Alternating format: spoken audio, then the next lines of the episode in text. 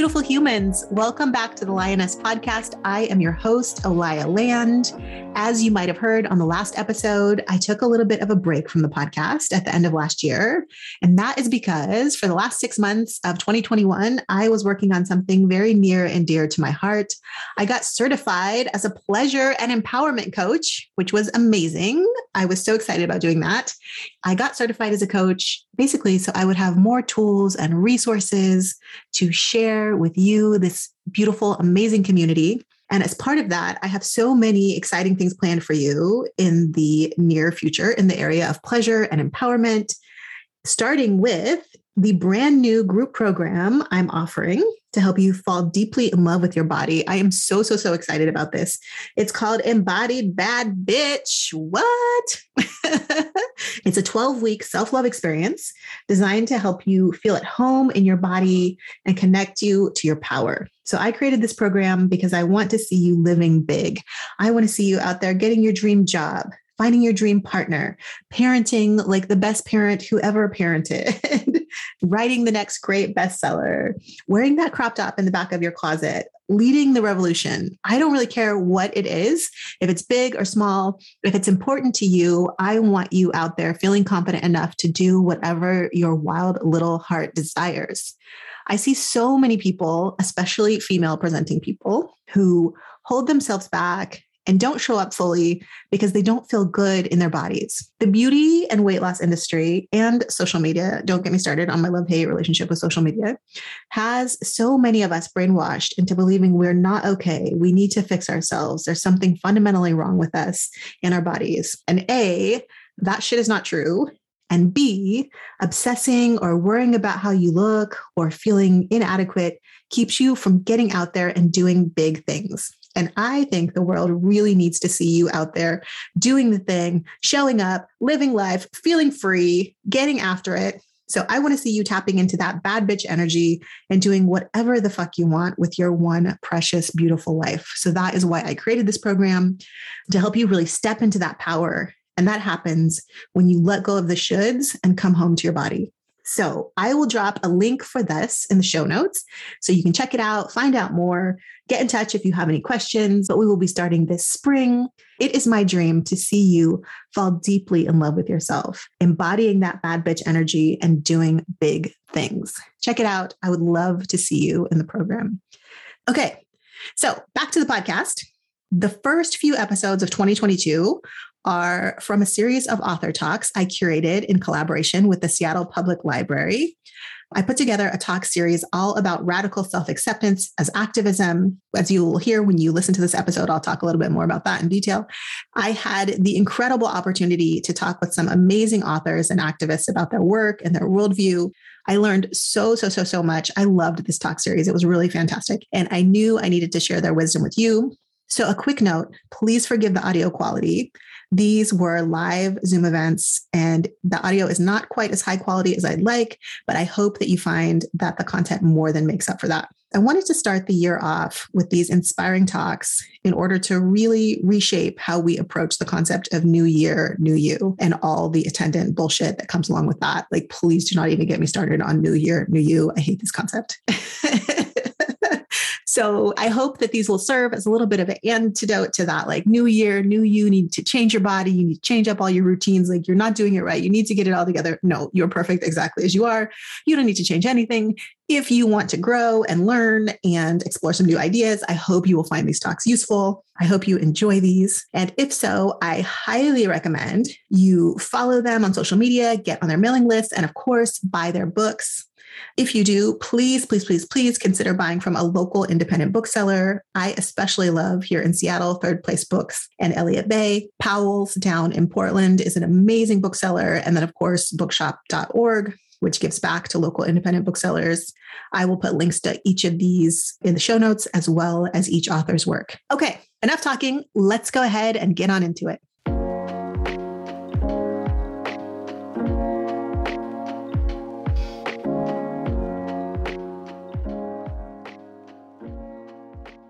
Good evening, everybody. I'm Stesha Brandon, the Literature and Humanities Program Manager at the Seattle Public Library. I'm delighted to introduce tonight's speakers.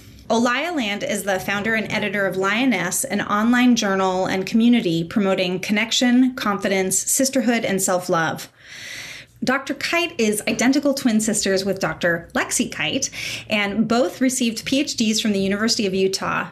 Their academic research on media studies and body image inspired them to establish the nonprofit Beauty Redefined in 2009, while concluding their co written master's thesis and beginning their doctoral research to help a greater number of females recognize and reject harmful messages about their bodies, worth, and potential, and to redefine the meaning and value value of beauty in their lives. Lexi and Lindsay have become leading experts in body image resilience and media literacy. Authors of numerous studies and books have cited their original research. Today, they continue to build on their academic work and the passion it stoked for helping girls and women through Beauty Redefined's online body image resilience program. Welcome, Olaya Land and Dr. Lindsay Kite. Hi, Lindsay. Thank you, Stesha, for the introduction. Lindsay, I am so excited to speak with you tonight. Thank you so much for having me on this. I discovered you through Instagram. I always have this love hate relationship with Instagram, but there are like really fantastic things on there. And I discovered Great. you kind of on my own journey of like body acceptance and re examining my relationship with my body. And then I found your book and I love the work that you do. I interviewed your twin sister on the Lioness podcast. So I'm just thrilled to be continuing this conversation tonight. Yeah, happy to do it. Thank you so much. Before we get into our conversation, I would just like to speak briefly about the talk series. I was thrilled when the Seattle Public Library reached out to me and asked me to be a guest curator. I was even more thrilled when they gave me carte blanche to kind of create a series around whatever topic I wanted to talk about. Initially, the title of this was Radical Self Acceptance for the Post Pandemic Era. That was in May when I was feeling very optimistic and had just gotten vaccinated. So we're not yet in the post pandemic era. So I shifted it to Radical Self Acceptance as Activism for several reasons. One is that I think the last 18 months have really shown us that we have a lot of work to do in the sphere of working for social justice and equality. I think that's been made like patently evident. I also think the pandemic has really showed us in a very tangible way how fleeting and precious life is. And I also think this shift in work culture and home life culture and parenting and homeschooling has really led people to unprecedented amounts of burnout. I'm just seeing all around me tons and tons of burnout. So my idea for this talk series was really to talk about like what can radical self-acceptance look like and how that can be a tool for working towards this greater social justice and equity in a sustainable way. And then the last thing is how everyone can use radical self-acceptance as a tool for combating burnout, showing up more fully for themselves, their families, their friends, and their communities. And I am thrilled to be talking with you tonight about your book, about your work. So let's get into it. I always like to start by hearing about people's stories. More Than a Body is the book. It's fantastic. Changed my life. Highly, highly recommend. Could you talk a little bit about your story and how you started Beauty Redefined and wrote this book?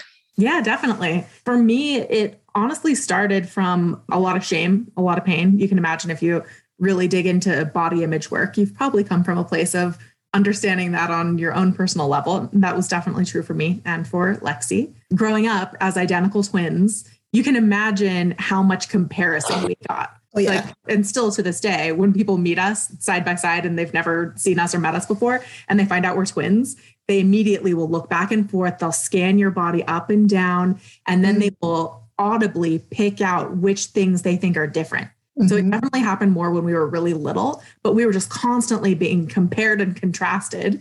It led to this extreme awareness of how we appeared at all times and not only just how we appeared, like a level of self consciousness that a lot of girls develop from a young age, but also being able to look at each other's bodies and faces.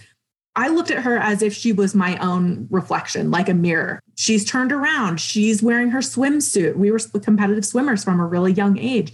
And I remember looking at her and really consciously thinking, oh, so that's what I look like when I'm wearing that from behind or when I'm leaning over or when I'm not aware of how I look. That's like a whole nother level. I mean, it's already like yeah. mirror shop windows and mirrors, like as a teenage girl, it's already like challenging, but this is like you have your own personal like 360 degree mirror everywhere you go. Exactly. It's yeah. the comparison thing, but then it's also the, oh, okay, this is an angle on me that I wasn't even aware of And so Lexi and I, we start out the book like that, talking about the comparison and the competition that was between us and the obsession really with how we look and losing weight and all of that. But we do that because I think there's a really interesting parallel to be drawn between what identical twins go through and what any normal person goes through as they start to grow up and live in this objectifying culture that reminds you your body is the most important thing and that looking a certain way is going to be your key to health and happiness and success and confidence and everything else. And then we internalize that same objectified view of ourselves. It's self objectification. We think of our bodies as objects or projects for fixing, for viewing, for judging. And we turn that lens against ourselves. And so, like, you kind of become your own identical twin. You are mm. split from yourself, imagining yourself from the outside, monitoring yourself all the time as you go throughout your day. And so, if you think about you know, turning against yourself, kind of being your own critical, judgmental, identical twin. That's kind of a good description for what self objectification is. And that showed up in our research like crazy. I'm glad you brought that up because it's such an important theme in your work. Like the minute you hear that term, you understand what that means, right? But I'd never thought about it like so directly. So I'd love it if you could talk a little bit about this phenomenon of self objectification, what it is, and what it stems from. Self objectification, it happens primarily to girls and women in our culture, or female presenting people, because we're sold so many messages from the time we're born, really, about what makes a woman valuable. And that primarily comes from her appearance and her sexual appeal. And so we're taught in very direct, cohesive ways about what it looks like to be that not just beautiful, perfect 10 woman, but what it looks like to be a normal, acceptable woman. Because all of the images of women that we saw looked one way. They were very uniform and standard. They're thin, they're young, they have curves in all the right places and none of the wrong ones. They are primarily white or with light skin tones and often with really full, thick hair. You're never going to see cellulite, scars, veins, you know, all the things that we grow up with thinking are so abnormal. This so resonated with me. I remember being like maybe 14, 15, and I had, you know, like reading fashion magazines because there was no internet at the time. So I was like very into fashion magazines and I had this wall. It was like an homage to this like body type. It was just exactly what you're describing like thin petite like mostly white women. Yeah because that was what was perceived as normal. Like all the rest of us which is pretty much every person who was exposed to those messages felt embarrassed and abnormal of our perfectly normal spectrum of appearances. So this creates not only shame but a fixation on how we look because we believe that looking right will lead to all of the good things in life that we want and what happens in an objectifying culture is, like I said, self objectification. It's this split that happens where, so imagine yourself, this is how we start out the book as well. You're on a beach when you're a little kid. Try to think back to the days before your self consciousness, before you had any fear or real awareness of how people were looking at you, how you appeared to other people. And so you can imagine as a little kid being hunched over in the backyard wearing a swimsuit or just your underwear, or being at the beach playing in the sand and not having any concerns about your stomach scrunching up and thick sunscreen slathered all over your face. Who cares? You're just playing. You're enjoying the sun, the water, the sand.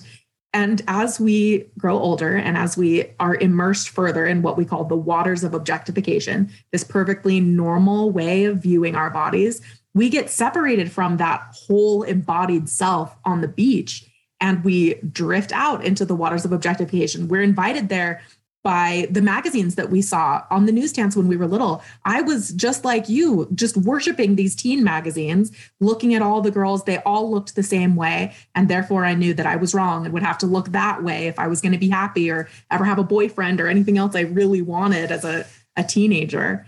And that is this split that keeps you separated from yourself. You watch yourself living your life. You imagine how you appear. You try to envision yourself through other people's eyes. Even as you scroll through your own social media timeline or your own feed, you look how someone else might look at you. Like maybe a new person that you're romantically interested in follows you and you do that thing where you're like well let me just check and see what's he going to be seeing yeah and you scroll through and you put yourself in the mind of someone else you are self-objectifying we are imagining our, our bodies as objects not as instruments for our use And so this self objectification is really the root of the body image problem in our culture. And a lot of people are missing that. They're thinking that that girls and women just don't feel beautiful. And if they felt beautiful, they'd be fine. But there are a lot of girls and women that do feel beautiful and do get a lot of attention and validation for how they look. And yet they are still obsessed with their bodies. Still, part of their mental and physical energy is being drained away all day long, trying to maintain that appearance, trying to keep up that, those levels of validation and attention.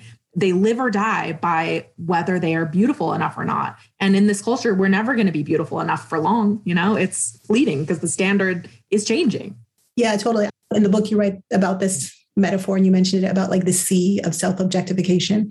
How like when you're a kid like you're just at the beach and like you're getting your toes wet a little bit. You hear your mom talking about her body or you see this television character or all the cartoon characters are drawn like very curvaceously and sexily. So there's like little and then you wade out a little further and before you know it you're like way off the shore. Like yeah and everyone else you know is too. Yeah they're on diets they're worried about their appearance they're talking about your appearance. You're getting that constant reminder that your body is crucial and that it doesn't look quite right.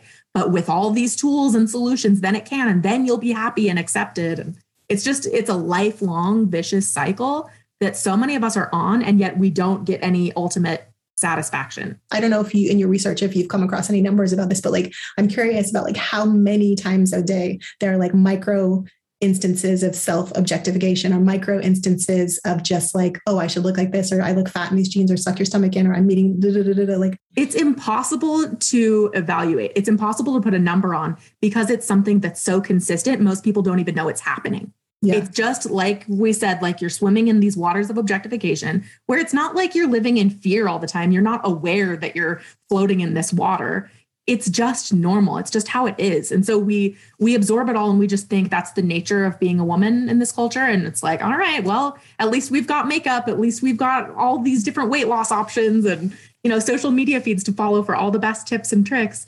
But what we need to do is to get uncomfortable with the waters of objectification. We need to have a spotlight shine on our self objectification so that we're even aware that it's happening it's not conscious thoughts usually. Sometimes it is. Sometimes it's a conscious thought that's like, oh, I can't believe I wore this today because you see your reflection in the glass as you're walking up and then you're embarrassed. But a lot of times it's just simply the constant script running through your mind where you're sitting in a classroom or a boardroom and you are adjusting your thighs so that mm-hmm. they don't look like they're spreading out across this chair too far. And the person behind you isn't seeing that you know, you're hunched over in an unflattering way or whatever it is. It's just this constant mind numbing normal way of thinking about our bodies, but we don't want it to be normal. We want that to be what's uncomfortable. Yeah, I remember the first time that I read your book and then started like looking for it. I was like, oh shit, this is everywhere, yeah. like everywhere, everywhere. I was like,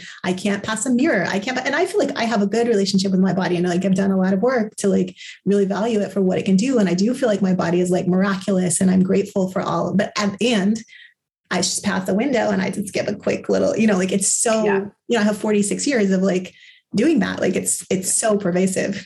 It is. It feels natural. Yeah. And one of the things that you write about um, self objectification um, and this constant monitoring of our bodies that really also I think it's very important to call out is how it saps so much of our confidence and our energy. And that is what's really compelling to me. If we could put a number on the hours per day, per week, per month, per year we spend uh, doing like, I think in the book you call it beauty work. How much time would we get back? How much energy would we get back? How much higher would our confidence be if we yeah. weren't having these little micro dings to our confidence all day long? Right. Well, it puts us at a disadvantage. Like, really, when you compare yourself to the men and boys in your life and the amount of time and money and energy they put into their appearance compared to what we do, like, there's no doubt at all that we are at a disadvantage financially and with our time and energy in so many different ways. And it goes hand in hand with that self objectification because we're kind of trying to build our confidence and to escape the shame by doing all of this beauty work in so many ways to feel better for the moment. And ultimately, it's just not a lasting solution at all. It just leads to more and more upkeep. We kind of raise the bar on ourselves to be able to feel like ourselves and to feel comfortable and normal, then we've got to do this extra work and buy these extra things and maintain all of it. It's a losing game. Well, speaking of the bar, I feel like the beauty industry is constantly like inventing like new things, like Oh things you goodness. couldn't even imagine, like because they just have to keep like infinite growth, right? So like let's invent some new thing for people to be concerned about. And another thing about that that I think is really compelling is it also puts all of the sources of validation and approval outside of ourselves. And I think that that carries over into other areas of your life. Yeah, definitely. Well, and it starts showing up at really young ages too. One of the like darkest parts of digging into this stuff with people is that you find out how early it started to really negatively affect them without them even really calling it that. They they blamed themselves. They didn't blame the standards that they're inadvertently holding themselves to and then self-objectifying all day long. So you hear about girls who stop raising their hands in class mm-hmm. because they don't want to be looked at. Their faces get red. They're not wearing the right outfit. You know, you can imagine all the things you're self conscious of in sixth grade, going through puberty. You don't want to be seen. Like we all can relate to that. So girls stop raising their hands in class. They stop going out for leadership opportunities. They stop playing sports or participating in PE.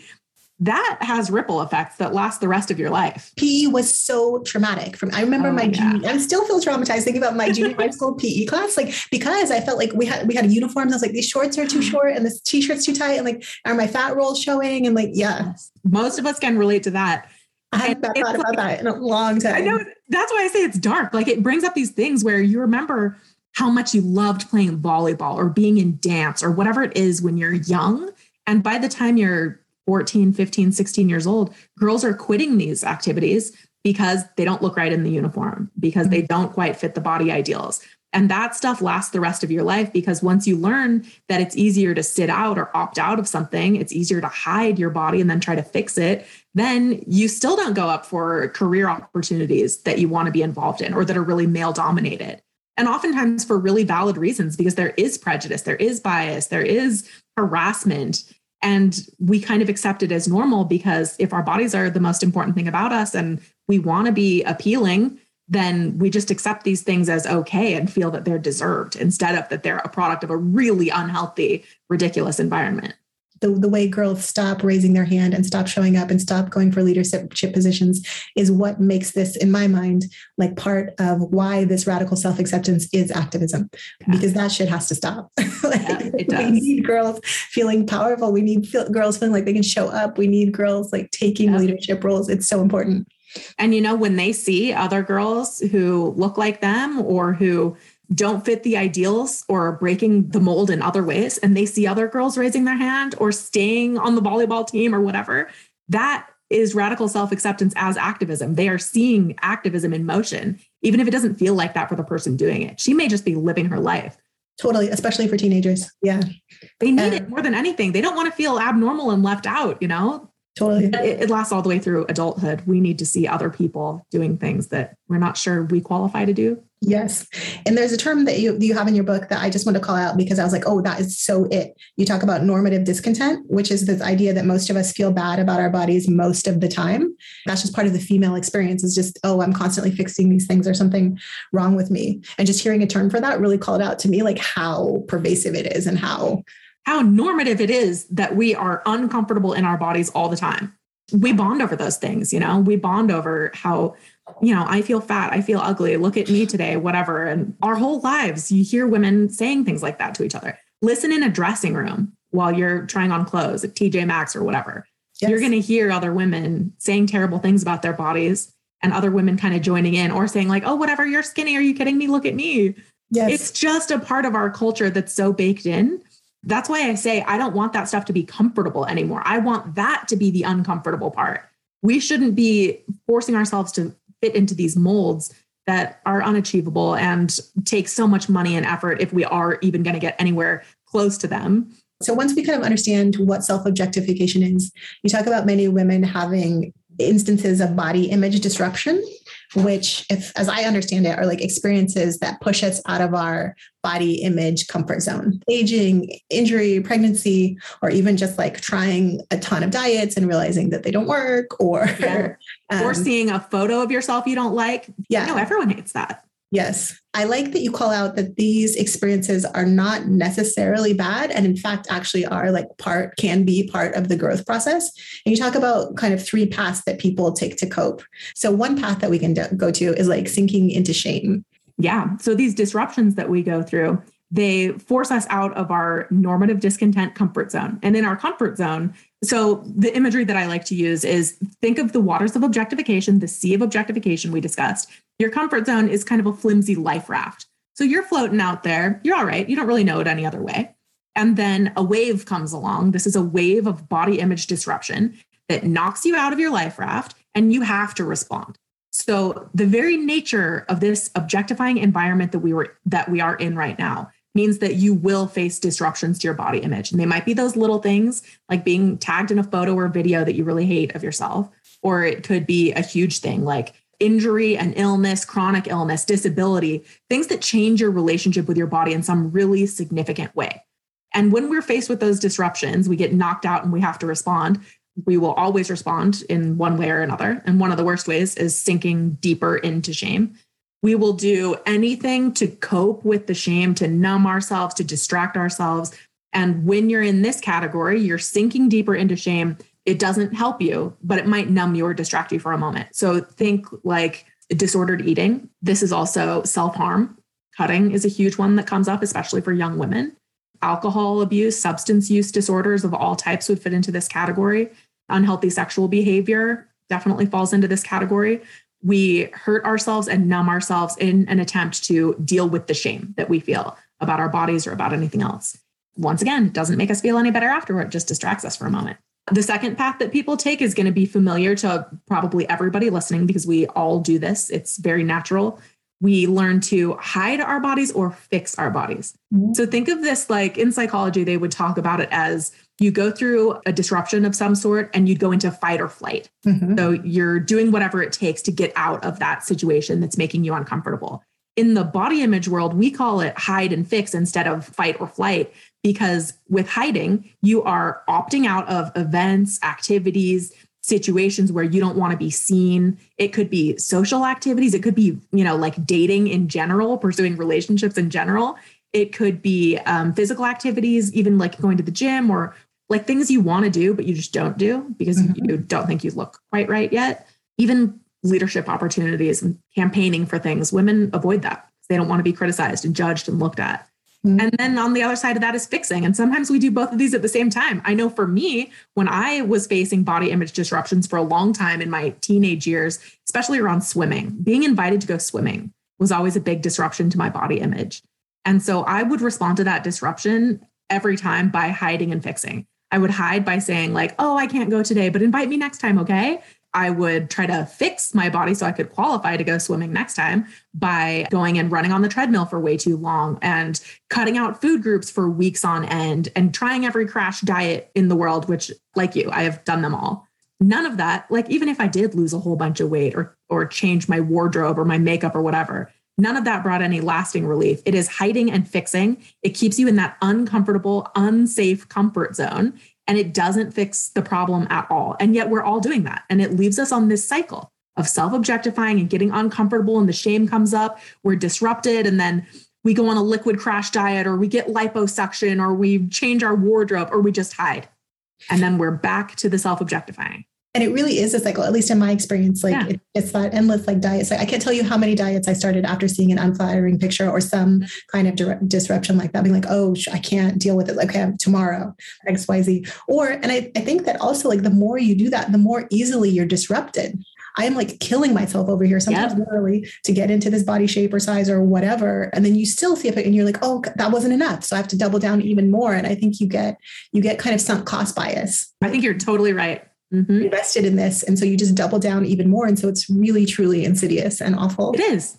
Yeah, you're totally right. It's that discouragement that amplifies it all, where you're you're investing so heavily in making sure your body looks a certain way because you have been promised by everyone and everything in your life that looking better will make your life better. And when your life isn't better, and when you do see that now your skin is saggier and you look older and whatever else happens when you lose weight because that's the goal for so many people. And it doesn't really fix your problems. That discouragement is magnified. Disrupted like, again because it's so much work and it like takes all of your focus and you were also talking about hiding and i can think of like all the times dieting that i like said no to like social engagements because like that didn't fit my macros or that didn't yeah. fit my calories or whatever and i think back on that now it just makes me so it makes me sad for my past yeah self. me too uh, some people don't date because they aren't able to stay on their diet if they have to meet at a bar to get drinks or you know eat bar food or whatever it is and yeah. so they'd rather be alone and we think that we're trying to reach these goals that are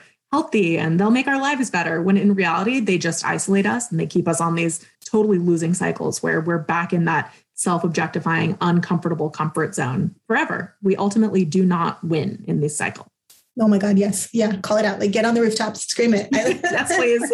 I try. um, okay. And then the third response that that you talk about in your book um, in reaction to these disruptions is body image resilience. So the origin of this body image resilience idea came because in our dissertation research, we found that it was easy to explain why women self-objectified and what kept them in that cycle it was easy to predict it. Like I described, is a cycle where you go from bad to trying to fix it to not really fixing it, back to bad again. And that was this self objectification cycle. You could predict it, you could explain it, but there wasn't a way out of it. And so there's this gap in the research. That left an opening to say, okay, we know that in this objectifying environment, people are uncomfortable with their bodies, they're going to get disrupted, and they're going to take one of these two paths that are keeping them on this uncomfortable cycle there's got to be a better way. And the way out is a resilience approach. The way out is to say, okay, to incorporate these disruptions into a model, a theoretical model that says disruptions are going to happen. How do we use them for our benefit? That turns a disruption into a pivot point. It turns it into an opportunity where mm-hmm. if you consciously approach a disruption, you recognize when it's happening and what kinds of feelings that stirs up for you that make you self objectify, that make you want to hide and fix and sink deeper into shame, when you recognize in the moment that that is happening, you immediately have an opportunity to change your reaction. And the change leads to rising with resilience instead of sinking into shame and clinging to the comfort zone. You drop that shame and you consciously make a choice to say, okay, I'm going to try a new way. The other ways haven't really been working for me. And even though it feels natural and comfortable to go back on that cycle again, it doesn't ultimately fix me or make my life any better. And so you make some sacrifices. You don't turn toward the dieting, you turn back to your body as your home. And so our whole book is about how to find your own resources for resilience. And so we talk about it as not only a skill set that you use in the moment to work through a disruption in a healthy and empowering way. You use your resilience resources in that moment that you're uncomfortable. But it's also like this muscle that you flex that every time you face a disruption and you choose to do so in a different, more empowering way, it gets easier every single time. And so you build your body image resilience over time. And that's a whole different framework than the other ones that you brought up, like body positivity and body neutrality and body acceptance all amazing things. And honestly, all of them a stepping stone to a better thing. Body positivity was really a, a reaction and an important and necessary reaction to an environment that said some bodies are good and some bodies are bad. Some bodies are embarrassing and shouldn't be seen and haven't been seen in mainstream media. And so the reaction online, especially through social media, was for women to say, well, my body is beautiful and I'm going to show you that. And I'm going to highlight these other bodies that I believe are sexy and beautiful and look great. And that will help normalize these bodies that come in a wide range of sizes and shapes and colors and everything else. All of that is good. Normalizing all different types of bodies is a really important step in the process. But when you look at it from our research perspective, where we're really looking at objectification, mm-hmm. you can see that in that framework, self objectification is still at the foundation. It's still women looking at bodies and thinking, does my body look like that? Does my body look good? If she looks good, then maybe I look good too. And we're still keeping that focus on how we look. Unfortunately, it recenters beauty, even while it's expanding the definition of it, it's still kind of recentering the importance of feeling beautiful, of looking beautiful. And so then it's necessary to take another step. And the next step was body neutrality and body acceptance to say, that my body doesn't isn't just good for what it looks like. It it doesn't even necessarily need to be beautiful for me to be acceptable and happy and worthy of love. And it kind of shifted the focus more toward function over form, which can be a good thing and can be a really tricky, difficult thing, especially for people who have disabilities, who are chronically ill or have injuries. Your body isn't as good as how it functions. Your body is good because it's your body and you were born into this body. And so the framework shift that we've taken is to say body image resilience is not a like a landing point you get to. It is a continuous process, a choice that you make to face a disruption where you are uncomfortable, where you are objectified or objectifying yourself through self objectification. And you make the choice to say, my body is an instrument for my use, my experience, my benefit. I am more than just how my body appears. And I will face this disruption right now in a way that honors that and helps me reconnect with myself instead of turning against myself. Yes, I love that. And I'm going to play devil's advocate a little bit, but this ties into something that I wanted to speak to you about, which was race, ethnicity, and body image. I was speaking with a friend of mine about this, about the difference kind of between body neutrality, body love, body acceptance, body resilience. And for me personally, as a person of color, it has actually felt very important to claim that space to be like so i'm like not thin i'm over 40 i'm black i'm like all these things where the you know mainstream beauty standards are like get out of here like we don't want to hear from you you know yeah. and for me it's felt very important to be like no i i am beautiful and i am taking yeah. space and i give that to myself and not like even compared to you or you or you or anyone else like i am just declaring this for myself yeah. And so I do feel like when I hear people talk about body neutrality or even body image resilience, which I obviously am on board with and think is very important, I do feel a little space in there as a person of color of like, I want space to stand in this to say that, like, no, like, if you can be trans, you can be a person of color, you can be disabled, you can be whatever, and still take up space, be beautiful, proclaim like beautiful inside and out. Like, where does yeah. that fit in with with the yeah, model? I totally honor that.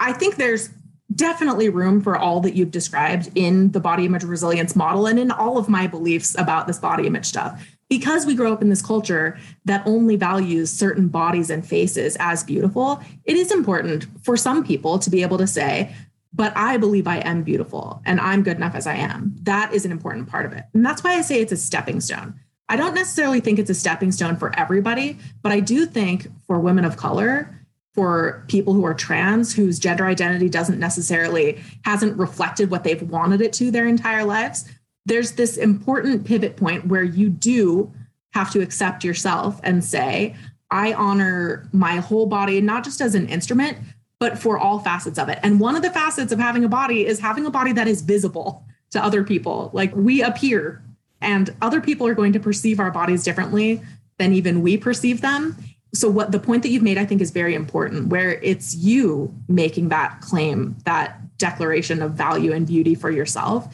You're not waiting for other people to say my body looks good so my body looks good too. It's not a comparison thing. It's like it's an innate thing. It's something you've taken for yourself. And i think we all should do that because you're creating your own definition of what it means to be beautiful. You're not saying, I've expanded the definition far enough that I can finally fit in it. You're saying it doesn't matter what the definition is, I choose it for myself. Yeah, I guess that's a good point. And if somebody, maybe it's because like I have an art history background or whatever. Like I am very interested mm. in beauty as a concept. So sometimes I feel a little bit uncomfortable about this. Sometimes I feel like people have this idea that beauty should just be jettisoned. Mm, yeah. So I always like to hear people's opinion on that. No, I think that's a really important part of the conversation because I like beauty too. I'm into aesthetics. I like bright colors. I like beautiful prints and patterns. Everyone is drawn to different aesthetics. And I think it's really important to honor that and value that and recognize that when we are looking at our own bodies and faces, we're all going to have different preferences for what that is. And if we can choose whatever type of beauty we want for ourselves and claim that for ourselves, there's nothing wrong with that. It's a good thing. Our nonprofit is named Beauty Redefined. Beauty has been an essential part of this whole conversation because that's where it started.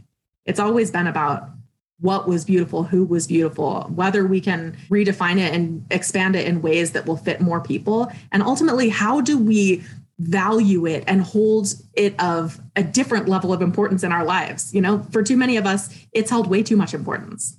Yeah. And I guess for me, the concept is more, it's like akin to self worth. Like I think everybody is deserving of love and care and respect simply for existing, not because of what your productivity, not because of what you look like, not because of the color of your skin. And I see beauty somewhat similarly. Like we're all beautiful in Yeah. inner beauty, outer beauty. So I want everyone to feel beautiful. I really do. A lot of people approach this subject by saying, all bodies are beautiful. You're beautiful just the way you are.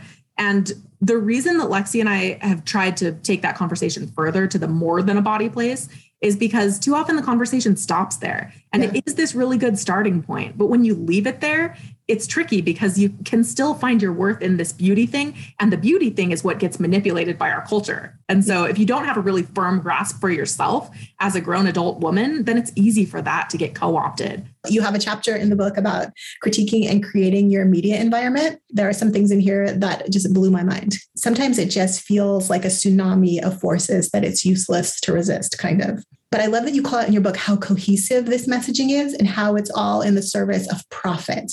I think you talked about a $63 billion beauty industry. Yep. I know it's like a $73 billion diet in, in fitness industry Mhm. aimed primarily at women. And I would love to read a little quote here if you don't mind.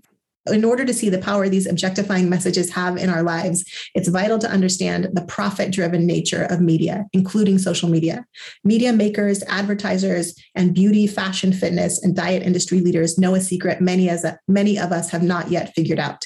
The purchasing power of women is unrivaled. Women control more than $20 trillion in worldwide spending, and 75% of women are the primary spenders in their household.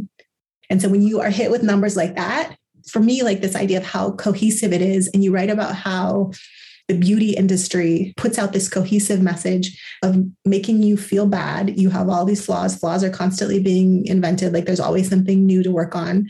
This constantly ever expanding notion of always something to work on and how truly profit driven it is. And when I hear that, it just makes me like enraged.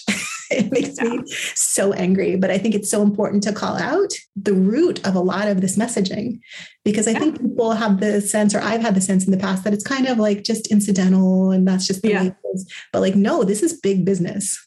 Oh, yeah, yeah, yeah. I think it's so important to recognize that women are targeted for lots of different reasons. And one of the really big ones is for our spending power. When we control the dollars in our households, and when we do have extra spending money, or at least, you know, are flexible with our budgets, and even when we're not, we still spend money on makeup. It's so interesting. Like, even during the pandemic, people lost their jobs, incomes were fluctuating all over the place. Botox and lipstick sales still skyrocketed. Wow. So people are still turning to beauty work and beauty products to try to control their happiness level. Well, and I can imagine like this was like a global moment of like being confronted with ourselves, like with the rise of Zoom. Like we're all Yeah. on online calls, like like we never have been. So you have to like look at your own freaking face like all day, Yeah. day on your calls. So I imagine that that contributes to this self self objectifying. Yes, it definitely has. And plastic surgeons say that too. They said they've seen a huge rise in Zoom surgery or something like that. It's it's a direct result of people seeing their faces on Zoom Mhm. and then wanting it to look more like the filters in their social media. You put your face through a filter in a Instagram Yes. story, and all of a sudden you think your face needs to look like that. we could spend a whole hour just talking about filters and Yeah, we could. They are doing some damage. They are not just creating ideals, but they're like replicating ideals that have been there forever and then making it look attainable for your own face and then normalizing it. Well, yeah. And then when you start to use a lot of filters and then you see your own face, you're like, oh, that's not right. Like, I Yeah, exactly. Exactly. Like, wait, my face has texture and my eyes are smaller than I thought. Like, what? What Yes. is this? I don't have like a giant forehead and a teeny tiny little nose. Yes. Exactly. I'm not just eyes and lips. What? I always like to keep these talks like practical as well as theoretical. What are some things we can do for for making our media environment more healthy? Yeah, that's a really good question because a lot of us really like media. I do. I love reality TV trash. I love the Real Housewives. You know, all of these things that just totally reinforce unhealthy, unrealistic ideals about faces and bodies. I still like to enjoy those things. And it's possible to still enjoy them while maintaining a really critical perspective on them. And I think that's really the key is being able to take a critical look honestly one of the first things i recommend for people is as they're watching tv or scrolling through social media they need to stay mindful and conscious of what you're feeling and thinking when does your self objectification get sparked when does that body anxiety come up for you what are you looking at What types of things are you seeing? Are you self comparing in those moments? Are there certain people that you follow or certain shows that trigger that in you more than others? Sometimes we'll dive into those even deeper when those uncomfortable feelings come, come up because we just we think it's just curiosity and we'll just keep scrolling through our ex-boyfriend's new girlfriend's feed because it's all right i'm just interested. When really what we're doing is self-comparing and like in some ways self-harming. It's really hurting our self-worth. And so as you're engaging in all this media stuff be conscious of how it's making you feel and take a moment as those feelings come up to see what's happening take a deep breath and maybe unfollow or close that app or delete the app for three days and see how much you need it when you come back. Really, this media cleanse thing, we call it an intermittent media cleanse because, you know, put it in trendy diet terms that people can relate to. It really will resensitize you to what kinds of things are manipulating your perspective of your own body and reinforcing a lot of that self objectification. Then, when you come back to it, you have an opportunity to be more conscious, more critical of what you're seeing. And then you can curate that social media feed and what you're taking into your life more easily than you could when you're just fully immersed in it all day long. I always ask people to take inventory of the types of bodies and faces that they're seeing on a regular basis, whether it's in your feed or the types of entertainment that you watch and stream. If they all tend to look the same and fit into certain sizes, you got to expand that. And with social media, it's entirely possible to expand what we're seeing and normalize it for ourselves. Because there is this unconscious, subtle judgment that is really baked into us, a very fat phobic culture. Social media gets a lot of criticism for good yeah. reason, right? But also, like, I think if you're mindful with it, it can also really be a tool for like broadening your oh yeah your world perspective and you, how you feel about yourself, just with that that Definitely. added intention. One of the powerful tools for helping develop body image resilience, a healthier, more compassionate relationship with your body is self compassion. Yeah. In both my work and personal life, self compassion is absolutely crucial. Kristin Neff is really the pioneer of this space. Her book on self compassion is absolutely incredible. She has a workbook too. Self compassion is this piece of the puzzle that helps to alleviate some of the shame we feel just for being human because it brings back our own humanity. And I think it's a really important piece of the puzzle, especially when we're talking about self comparison, because we dehumanize ourselves when we are comparing ourselves to other people, but we also dehumanize the other people that we're looking at. We turn ourselves and them into objects to be looked at and compared and judged. And when you put back the self compassion into it, you say to yourself, I'm a human. I have flaws. I make good choices and bad choices. I can hold that pain that I feel in balance with all of the good things that I feel and the happiness I experience. And you can look at that other person that you may be tempted to judge or compare yourself to, and you can say out loud or just in your mind, she is a person. She is a human. She has flaws. She is struggling with things. She has happiness and joy, and she is in the same objectifying environment that I'm in. And when you extend compassion to other people to allow them to make choices that are different, maybe from choices that you would make, then it takes you out of competition with them and it puts you back into this mindset of we're all doing our best. And it's difficult to live in this environment that we live in. The waters of objectification are not a fun place to be. So we have to extend that grace not only to ourselves, but also to other people. Yes, so powerful. I love that. I love that. And I wish that to everyone, on everyone listening, on everyone, like anyone who's been impacted by this, like negative body image is just to come home to yourself. Like I think it's so powerful. It's so healing. It's so important, which is why I'm so grateful that we have resources like this, that we have people like you and Lexie doing the work that you do. I think it is truly transformative. I think it is really, really important. So I just want to thank you for doing everything that you do. It's very meaningful. It's been personally very like impactful to me. I hope that it just like grows and grows and more people like understand that it is possible to like heal your relationship with your body and come back to yourself. So thank you. I appreciate that so much. Thank you so much, Elia, and for hosting this. Your words really mean a lot. So I appreciate you being an advocate, being fully embodied in your own body as your home. That's activism too. Well, thank you. Love it. Before we go, tell everyone where they can find you online. Yeah. So the book More Than a Body is available anywhere books are sold. It's in hardcover. The paperback will be coming out at the end of the year. So we're on Instagram at beauty underscore redefined. Our website is morethanabody.org. Awesome. Thank you so much. Thank you.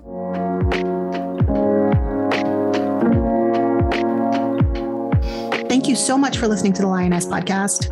The goal of this podcast is to promote community, confidence, connection, and radical self acceptance. You can check us out at wearelioness.com for more of that goodness. I will be putting a link in the show notes. To find out about upcoming workshops and retreats, and to download your free intention setting guide for 2022, head to the link in our show notes and get on our mailing list. I have all kinds of free goodies coming your way, and that is the best way to find out about them. This show is hosted and produced by me, Olaya Land. It's edited by Abigail Circatella. The show music is Coffee Break by Perosian. If you're feeling the show, be sure to subscribe wherever you listen to podcasts so you can find out when we drop a new episode. If you're down to show us some extra love, please take a minute to rate, review, and or share on social media, or even just share with a friend, whatever feels good to you. I am always so, so, so grateful for your support, and this is truly the best way to get our message out to more folks. I will be back with another episode soon. Until then, have a great week, and remember that you are perfect exactly as you are.